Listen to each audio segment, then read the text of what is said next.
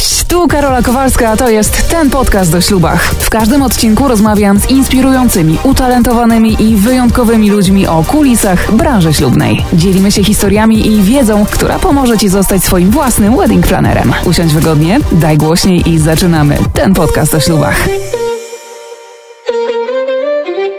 Pomysł na to spotkanie, na ten odcinek i na odcinek właśnie z tą osobą zrodził się e, bardzo spontanicznie w miejscu, w którym ostatnio mam wrażenie wiele się rodzi, czyli na Instagramie. Zrodził się z wymiany komentarzy e, pod postem, w którym przeczytałam kiedy myślisz, że wedding planerka to jakaś nadęta, poważna, trochę straszna baba w garsonce, która odhacza rzeczy w notatniku z podkładką. Brzmi strasznie, nie? No właśnie, to są, to są słowa, które pod swoim notabene uśmiechniętym zdjęciem napisała Basia Tomczek z agencji Pretty Little Weddings. Basia jest wedding planerką. Zlokalizowana jest w Poznaniu, więc jeżeli tam szukacie wedding planera, bardzo gorąco, z całego serca polecam. Basia jest również autorką pierwszego polskiego e, planera ślubnego. To jest taka książka, jeżeli jeszcze nie wiecie, to jest taka książka, mm, dzięki której planowanie, organizacja ślubu e, jest o wiele łatwiejsza. Sprawdźcie koniecznie, jak wygląda e, planer na Instagramie Basi. E, nasza dzisiejsza rozmowa będzie dotyczyła, no właśnie tego, czego dotyczyło to zdjęcie, bo ja sama, ja sama ostatnio spotkałam się, mm, spotkałam się z takim stwierdzeniem, że o, myśleliśmy, że będziesz starą babą. No, no i taki wizerunek cały czas pokutuje, starej baby w garsonce, nie wiadomo dlaczego, ale dzisiaj spróbujemy sobie to z Basią wyjaśnić, ale nie obiecuję, że nam się uda. No to co, jak, jak na wedding planerki przystało, witamy się, witamy was, my baby w garsonkach. Tak, zdecydowanie. Ja w ogóle nie wiem, czy my nie powinnyśmy, mówiąc kolokwialnie, wsiąść tutaj trochę na Jennifer Lopez, e, która w filmie Powiedz tak, w filmie, w którym Jennifer Lopez grała wedding planerkę, no właśnie chodziła w takich beżowych, fioletowych e, garsoneczkach. Czy u ciebie swoją drogą też fascynacja, zainteresowanie w ogóle zawodem zaczęło od tego filmu? To jest w ogóle śmieszne, bo na szkoleniu, które ja kończyłam, jak ja zaczynałam, pierwsze zdanie było, że jeśli, jeśli myślisz, że będziesz jak Jennifer Lopez w tym filmie, to wyjdź. Więc mój po prostu światopogląd od razu upadł. Nie no, żartuję, ale, ale faktycznie oglądałam ten film, ale to nie była jakaś moja, y, jakaś moja inspiracja. Ja generalnie lubię wszystkie szmiry z Jennifer Lopez, przyznaję się do tego. Więc, więc to nie tak, że tutaj to było główną inspiracją, no ale faktycznie widziałam, widziałam. A przychodzi ci na myśl jakaś taka najbardziej odrealniona w tym filmie scena? Bo dla mnie na przykład taką jest e, w ogóle cała, cała ta historia miłosna wedding planerki i, i pana młodego, bo, no bo zazwyczaj to jest tak, że ja na przykład, e, nie chcę generalizować, ale na, najczęściej to jest tak, że panów młodych to widzę przy podpisaniu umowy i dopiero w dniu ślubu. Nie, nie, dla mnie bardziej creepy było to, że ona miała to aranżowane małżeństwo z tym hiszpańskim chłopakiem, żeby jej tacie było miło, to no, no w ogóle po prostu masakra. Aha, i jeszcze mnie dziwiło to oddzielanie MMM-sów brązowych. Tak, a ja do dzisiaj naprawdę wyjadam y, te brązowe, a niebieskich nie jem, bo mama też mi powiedziała, że są niezdrowe. Ale nieważne, nie o tym miało być. Y, płynnie od filmu Powiedz tak z Jennifer Lopez przechodzimy zatem do sedna naszego dzisiejszego spotkania, czyli tego, po co nam w ogóle jest wedding planner. Dla nas to jest, to jest oczywisty temat, to znaczy już tyle razy tłumaczyłyśmy, mm, tłumaczyliśmy wszyscy, bo wedding plannerzy to dziewczyny i faceci, e, tłumaczyliśmy, że warto, że, że to, to nie jest usługa luksusowa, że to nie jest usługa dla e, bogatych, dla tych, którzy e, pracują w wielkich oszklonych biurowcach i nie mają czasu na życie i na swój własny ślub.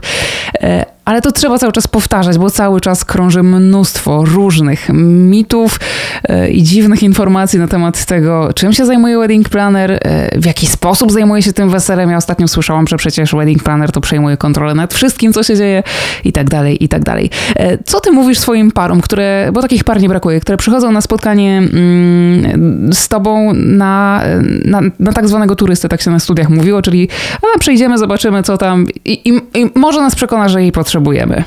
Wiesz co, ja przede wszystkim um, widzę takie podejście, że nie tylko wedding planner jest traktowany jako luksus, ale wręcz jest traktowany często jako kaprys, czyli jako coś po prostu kompletnie wyciągniętego z kosmosu. Um, I tak naprawdę dużo osób to traktuje jako rzecz w stylu: no po co ja mam komuś za to płacić, skoro ja mogę to zrobić sam. Mhm. I ja moim parom tłumaczę to na takiej zasadzie, i zresztą na swoim przykładzie bardzo dobrym, że chodzi tylko i wyłącznie o delegację zadań. No bo powiedzmy, kiedy ja zakładałam swoją firmę, to ja potrafiłam spędzić, wiesz, godziny na przykład próbując sobie zaprogramować stronę internetową z jakimś tutorialem na YouTubie, gdzie tłumaczy mi to dwunastolatek, co już w ogóle jest upokarzające. Mm, I wiesz, ja potrafiłam spędzić na przykład 10 godzin, popłakać się ze frustracji 10 razy przy okazji, gdzie ja w tym czasie mogłabym robić to, w czym jestem dobra, ale nie robiłam tego, bo było mi szkoda pieniędzy na to, żeby zapłacić za to profesjonaliście. Więc ja zawsze tłumaczę moim parom to w ten sposób, że oni mi nie płacą za mój czas, w którym ja coś zrobię. Zwłaszcza, że im dłużej pracujemy w tym zawodzie, tym szybciej potrafimy różne rzeczy załatwić. Oni płacą za swój czas, w którym oni nie muszą tego robić. I dodatkowo na 99%, jeśli będą robić to sami, będą popełniać błędy, których naprawienie będzie wymagało dodatkowego czasu i dodatkowych pieniędzy, nieprzewidzianych jakiś tam w budżecie. Więc ja to tłumaczę moim parom po prostu jako komfort ich czasu. Ja im też bardzo, ja jestem bardzo szczera generalnie, ja, aż może za szczera czasami. Y, tak, taka już jestem po prostu. I wiesz co, i, y, i ja tłumaczę moim parom czy, czy osobom pytającym, że planowanie ślubu to jest praca po pracy. Więc jeśli oni mają normalne życie zawodowe, a w większości mają, to niech pomnożą to, ten wysiłek razy dwa, frustrację razy trzy, no i wtedy im wyjdzie planowanie ślubu i oni sami sobie po prostu muszą odpowiedzieć na pytanie, czy czy oni tak chcą, nie? Czy to jest wysiłek i stres i frustracja i nerwy, z którymi oni chcą później kojarzyć ten ślub. To tak jak ty wspominałaś swoje szkolenie, tak mnie się teraz przypomniało, że ja usłyszałam z kolei, że zatrudnianie wedding planera to jest trochę tak jak się mm, zatrudnia architekta do wnętrz, jak się chce mieć, wiesz, ładne wszystko i tak jak należy zrobione e, w nowym domu czy tam w mieszkaniu. Czyli nie znamy się na czymś, a zależy nam na efekcie i też na świętym spokoju, bo kto urządzał mieszkanie, wykańczał ten wie z czym to się wiąże i z jak częstymi wizytami mm, w różnych sklepach budowlanych i salonach e, meblowych.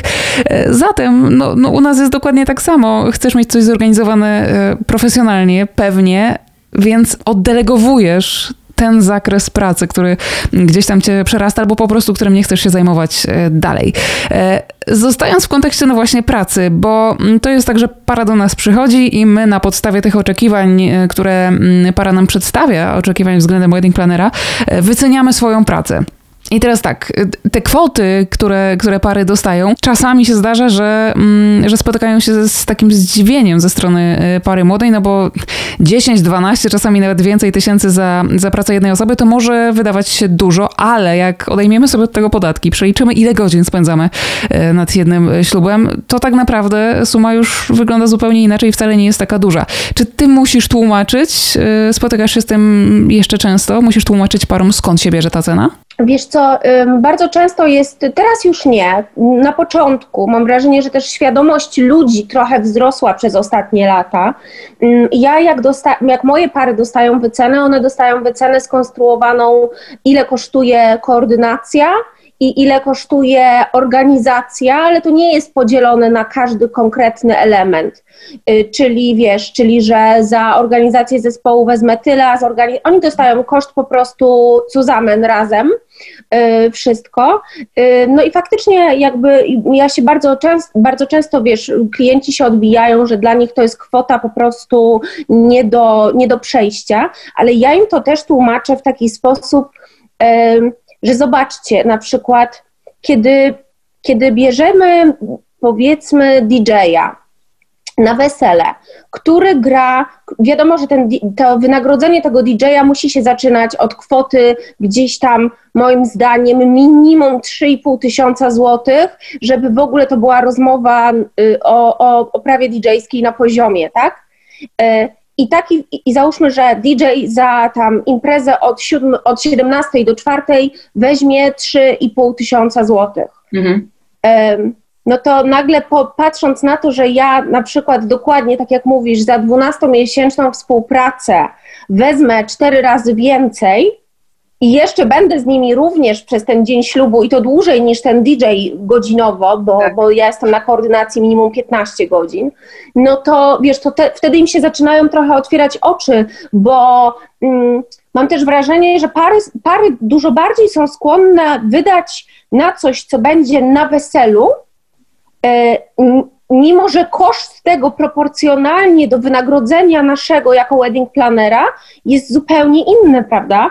I też absolutnie ja tutaj nie ujmuję DJ-om ani żadnym podwykonawcom, ale wiesz, no to jest zupełnie inny rodzaj pracy, zupełnie inny level pracy z, z klientem i tak dalej. Także Także, także tak się staram im to tłumaczyć. Nie staram im się, nie, nie tłumaczę się na zasadzie, mm, wiecie, że to kosztuje tyle i tyle, bo ja mam to, to i tamto, tylko staram się porównać im ten koszt z kosztem innym, z którym oni się spotkają. A nie masz czasami przy różnych e, kontaktach z klientami takiego poczucia, że w gruncie rzeczy ta nasza robota y, to jest w oczach niektórych par mniej warta niż, nie wiem, e, że fajny bar to pół biedy, ale że, że, że nie wiem, no pokaz fajerwerków na przykład? Oczywiście, że tak, bo wiesz, jaki jest, to jest problem wedding planera i to jest trudność w byciu wedding planerem jest taka, że my nie mamy namacalnego efektu swojej pracy.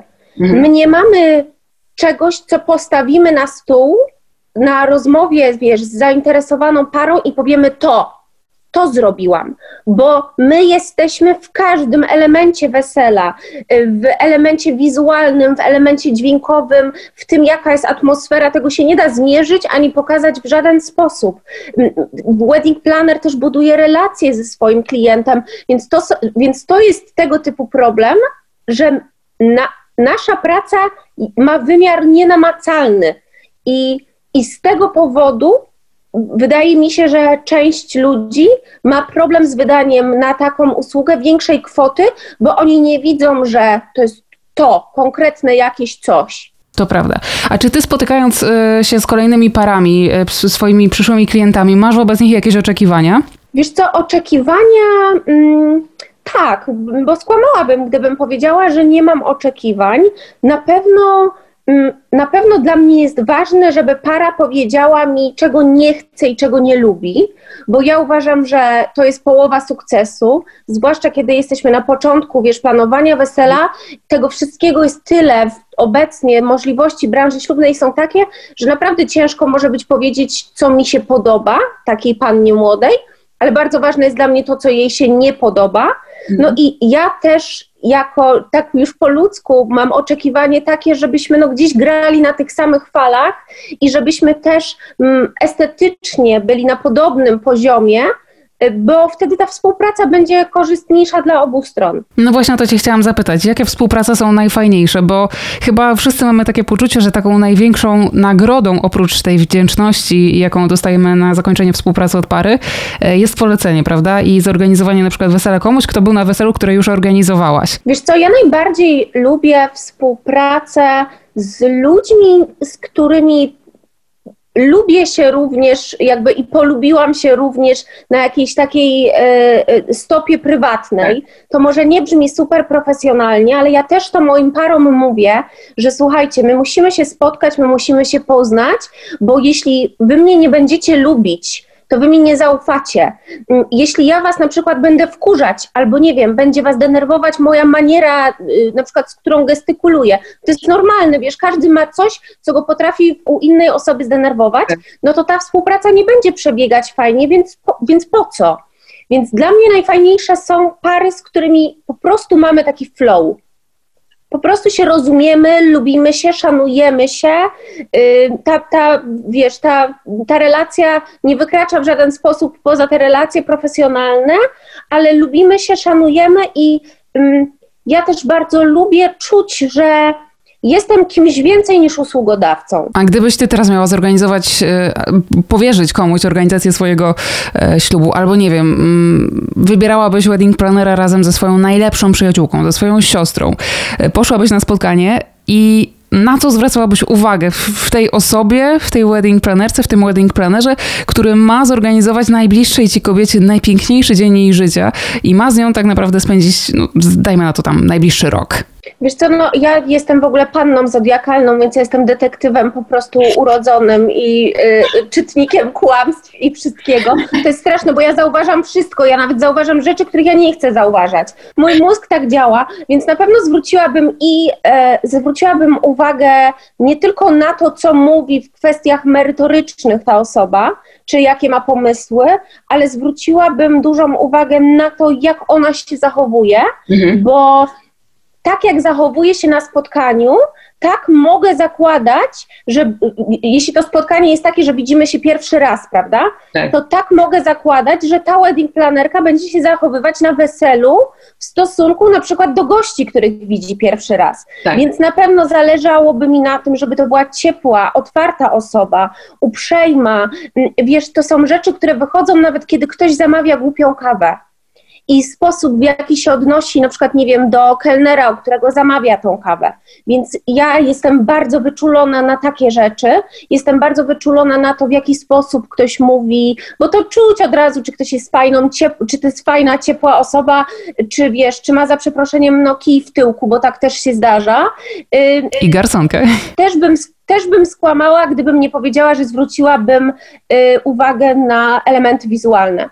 Czyli zwróciłabym uwagę na to, jak ta osoba wygląda i, i wiesz, spojrzałabym na buty, na paznokcie ym, i nie, żeby broń Boże tutaj oceniać na przykład ym, na podstawie jakichś marek, bo to zresztą, kiedy ja prowadziłam szkolenie dla moich dziewczyn, mówiłam im, że absolutnie wedding planner markami epatować nie może, bo to jest tandeta, ale chciałabym, żeby ta osoba wizualnie reprezentowała sobą coś, co niekoniecznie będzie dokładnie takie samo, w sensie niekoniecznie musi być ubrana tak, żebym ja się ubrała tak samo, ale żebym ja widziała, że ta osoba jest jakaś.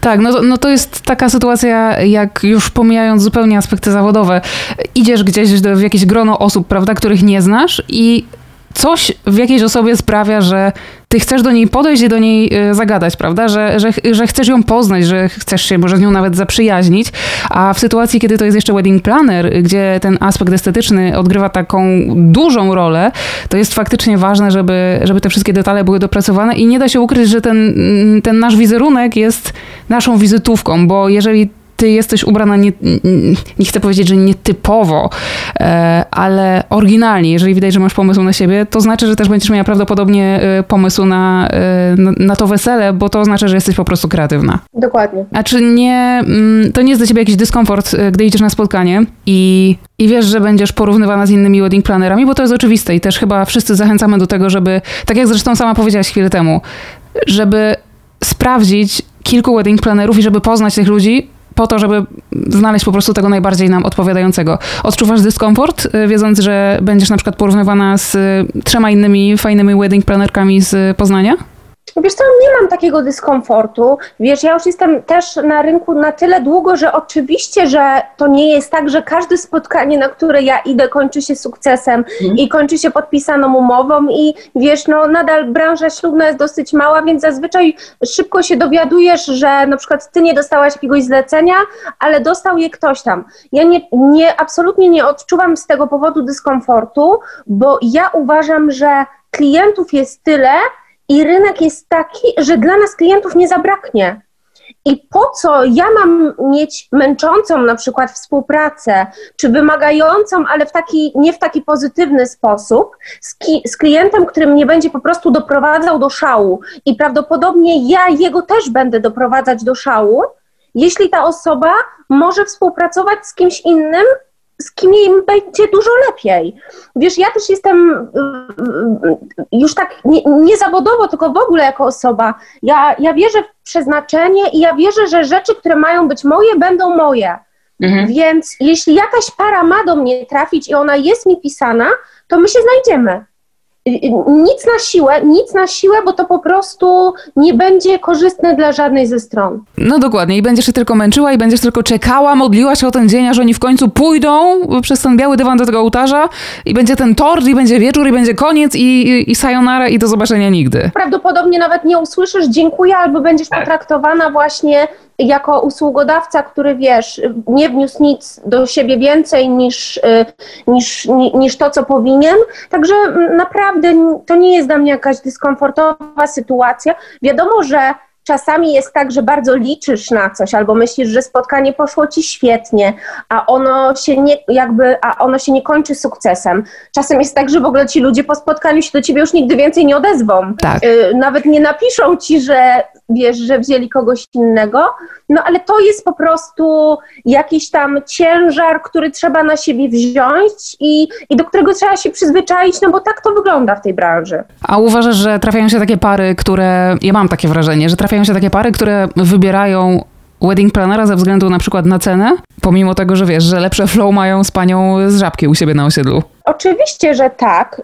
Weźmy też, to, wiesz, to jest grubsza sprawa i to jest grubszy problem, bo tutaj rodzi się pytanie, po co ktoś bierze wedding planera?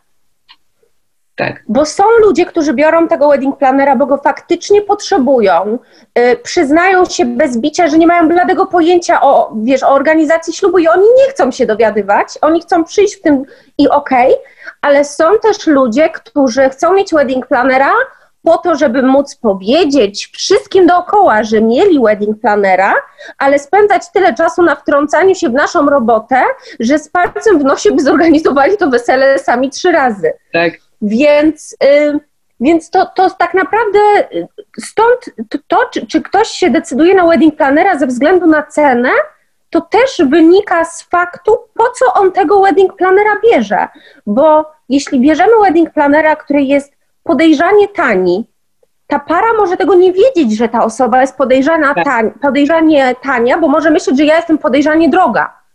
No bo oni nie wiedzą, nie znają się. Także no absolutnie, wiesz, e, jak czasem, wiesz, widzisz, czasem widzisz różne, wiesz, no tych agencji wedding planerskich, sama zresztą wiesz, jest po prostu jak grzybów po deszczu. No i czasami widzisz te zlecenia, gdzieś tam ci to miga na Instagramie i mówisz, Matko Boska, nie, no co tam się w ogóle, co tam się odbyło? Matka Boska wedding planersko, co tu się stało? Co się, co się stało i dlaczego i kto to wybrał, nie? Także no, no we, każdy wedding plan, dla każdego wedding planera jest klient, na pewno. Jesteśmy takim ulubionym warzywniakiem trochę. Warzywniaków jest dużo, ale każdy z nas w pewnym wieku przynajmniej ma już swój ulubiony. Dokładnie. Basia, ty masz wrażenie, że my jako wedding planerzy mm, gramy w jednej drużynie, gramy do jednej bramki jako przedstawiciele jednego zawodu, czy nie do końca? I w każdym widzimy konkurencję, pomimo tego, że jak przed chwilą powiedziałaś, y, no dla każdego się znajdzie klient i klient, który przyjdzie y, do ciebie, nie przyjdzie na przykład do mnie, bo coś mu się nie spodoba. Ale czy uważasz, że, że w tym środowisku jest jedność, czy jednak musimy się jeszcze trochę tego nauczyć, że, że kaman to jest rynek jak każdy inny i tak samo jak, nie wiem, fryzjerów jest całe mnóstwo, wedding planerów też i każdy i tak będzie miał robotę? Powiem Ci szczerze, że chciałabym móc Ci powiedzieć, że widzę, że wiesz, dziewczyny trzymają się razem i tak dalej, ale tak nie jest. Tak nie jest i to nie jest tak, że ja, wiesz, nie wiem, spotkała mnie gdzieś jakaś nieprzyjemna sytuacja czy cokolwiek, bo absolutnie nie, ale to czasem przypomina takie rozgrywki licealne. Wiesz o co chodzi? Czyli tak. teoretycznie nic się nie dzieje, wszystko jest ok, wszyscy są dla siebie mili, no ale czuć, że jest słoń w pokoju, o którym wszyscy udają, że go nie widzą. Tak. Także zdecydowanie, zdecydowanie jest pod tym względem mamy wszystkie jeszcze dużo do zrobienia. I to wiesz, i to nie do zrobienia w stosunku do kogoś innego, tylko do zrobienia w stosunku do siebie samych. Tak. Wiesz, ja, ja uważam, że naprawdę to by było wspaniałe, gdyby, gdyby, wiesz, można było się gdzieś tam, nie wiem, y, zwłaszcza w obecnych w ogóle czasach, gdzie, wiesz, mamy COVID, wszyscy mają po prostu przerżnięte te kalendarze od góry do dołu, jest masakra ze wszystkim, fajnie byłoby trzymać się na tyle razem, żeby można było sobie, nie wiem, odesłać klienta. Mhm. Czy, czy wiesz, czy poradzić się na zasadzie, kurczę, wiesz, wykorzystałam wszystkie już moje asy w rękawie, na przykład, nie wiem, z jakimś konkretnym podwykonawcą, czy ty kogoś masz, o kim mhm. może ja nie wiem. Y, I, i, I fajnie by było, gdyby tak było i gdyby każda ta wedding planerka czuła się komfortowo w, w takiej sytuacji, ale nie ukrywajmy, że to się, to się nie dzieje ze względu na to, że tak jak zresztą na, w każdej branży i na każdym rynku, wiesz, wedding planner a wedding planner. Jest mhm. na tylu różnych poziomach to się wszystko dzieje, że wiesz, nie ma wielu wedding planerek, z którymi ja bym się chętnie, że tak powiem, powymieniała klientami, bo bym wiedziała, że jesteśmy na tym samym stopniu. No tak. Także, także wydaje mi się, że to wynika gdzieś tam z tego, że wedding planner jest szalenie popularnym zawodem. To jest mimo wszystko, mimo że tak naprawdę nie jest, to gdzieś tam jest jakaś nowość E, to dopiero przechodzi do takiego mainstreamu ślubnego. Mhm. E, I, I wydaje mi się, że po prostu musi minąć jeszcze trochę czasu. Wydaje mi się, że też ten, ten sezon tegoroczny, który wiesz, tak naprawdę się sama wiesz, nie odbył tak naprawdę prawie wcale, on też z, z ludzi w branży ślubnej wyciągnął na wierzch to, co jest w środku. Czyli bardzo szybciutko się okazało, kto jest po prostu fajnym, normalnym człowiekiem, a kto jest, nie wiem, zawistny, problematyczny.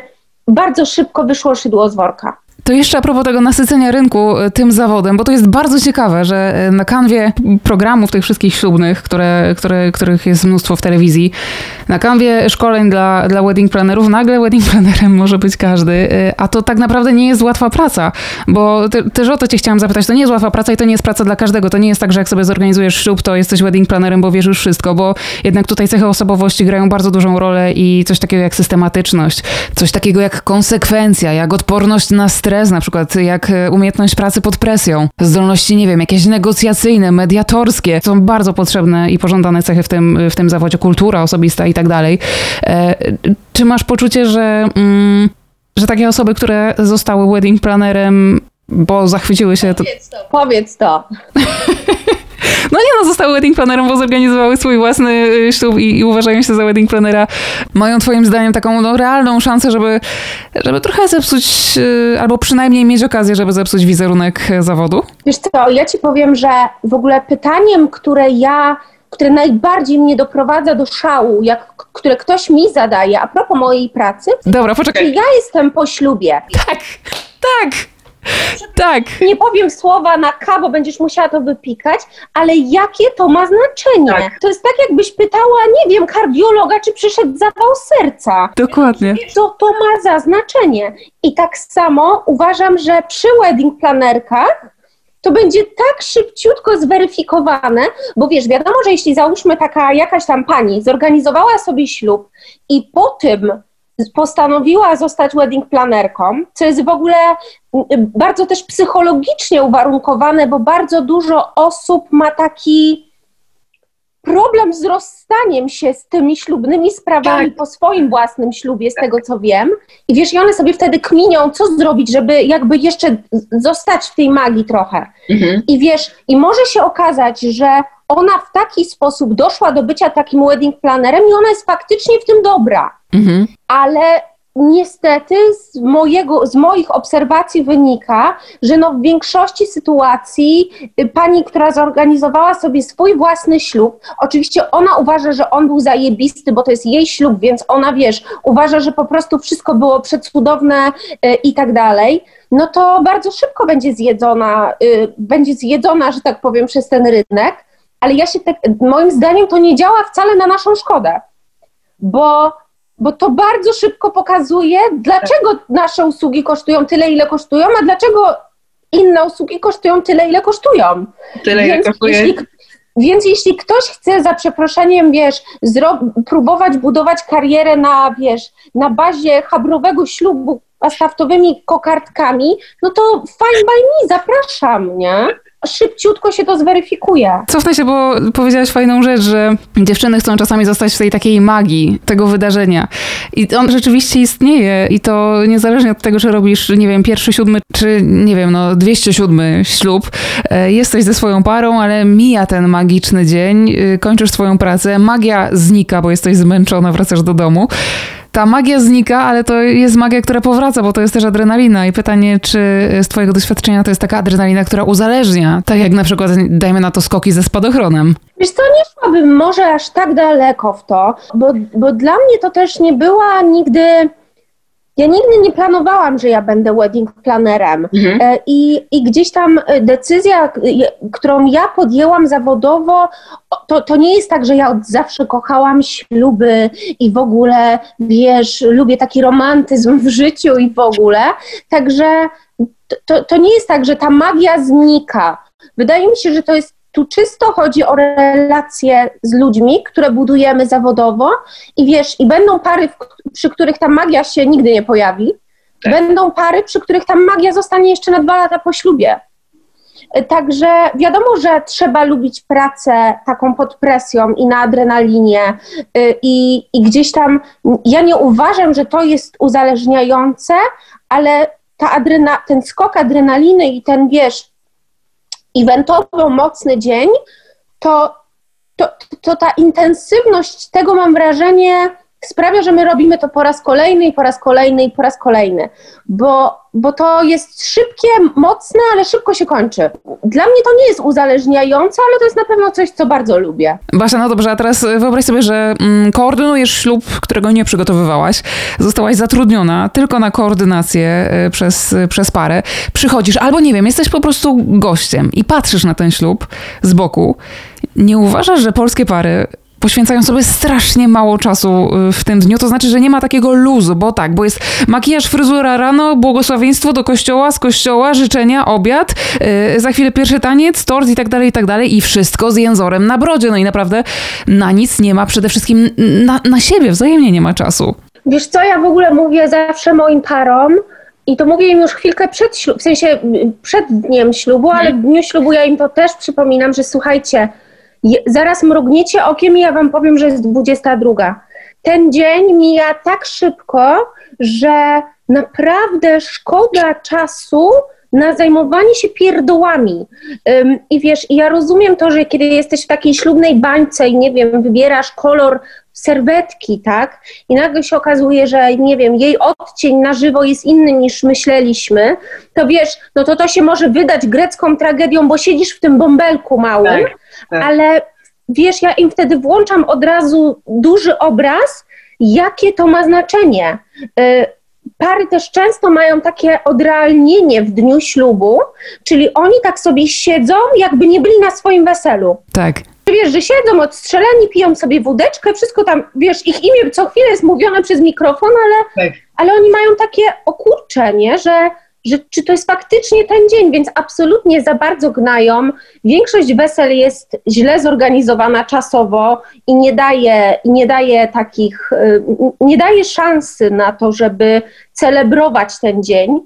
No a jak ktoś bierze ślub bez wedding planera i bez koordynatora, no to, to ja w ogóle nie wiem, jak oni to robią. I to powinna być puenta y, tej rozmowy, czyli żeby było pięknie, dobrze i spokojnie, no to wedding planner jednak jest niezbędny. Jest niezbędny, jest absolutnie niezbędny i dla siebie, dla siebie samego, dla samej pary, dla swoich bliskich, dla podwykonawców, jakby to nie ma żadnych minusów. To prawda, nie ma minusów, bo e, to jest taka inwestycja, e, której koszt e, w skali całego wesela tak naprawdę jest no, bardzo niewielki, biorąc pod uwagę te wesela na, na, na 100, na 150, na 200 osób na przykład, a dzięki zatrudnieniu takiego wedding planera, no ten czas będziemy wspominali zupełnie inaczej, nie na zasadzie, że Jezu, w końcu, w końcu się kończy y, ten czas, kiedy mieliśmy drugi etat, y, etat na planowanie ślubu po swoim etacie, tylko to będzie czas y, pełen dobrych, pozytywnych zazwyczaj wspomnień, etap,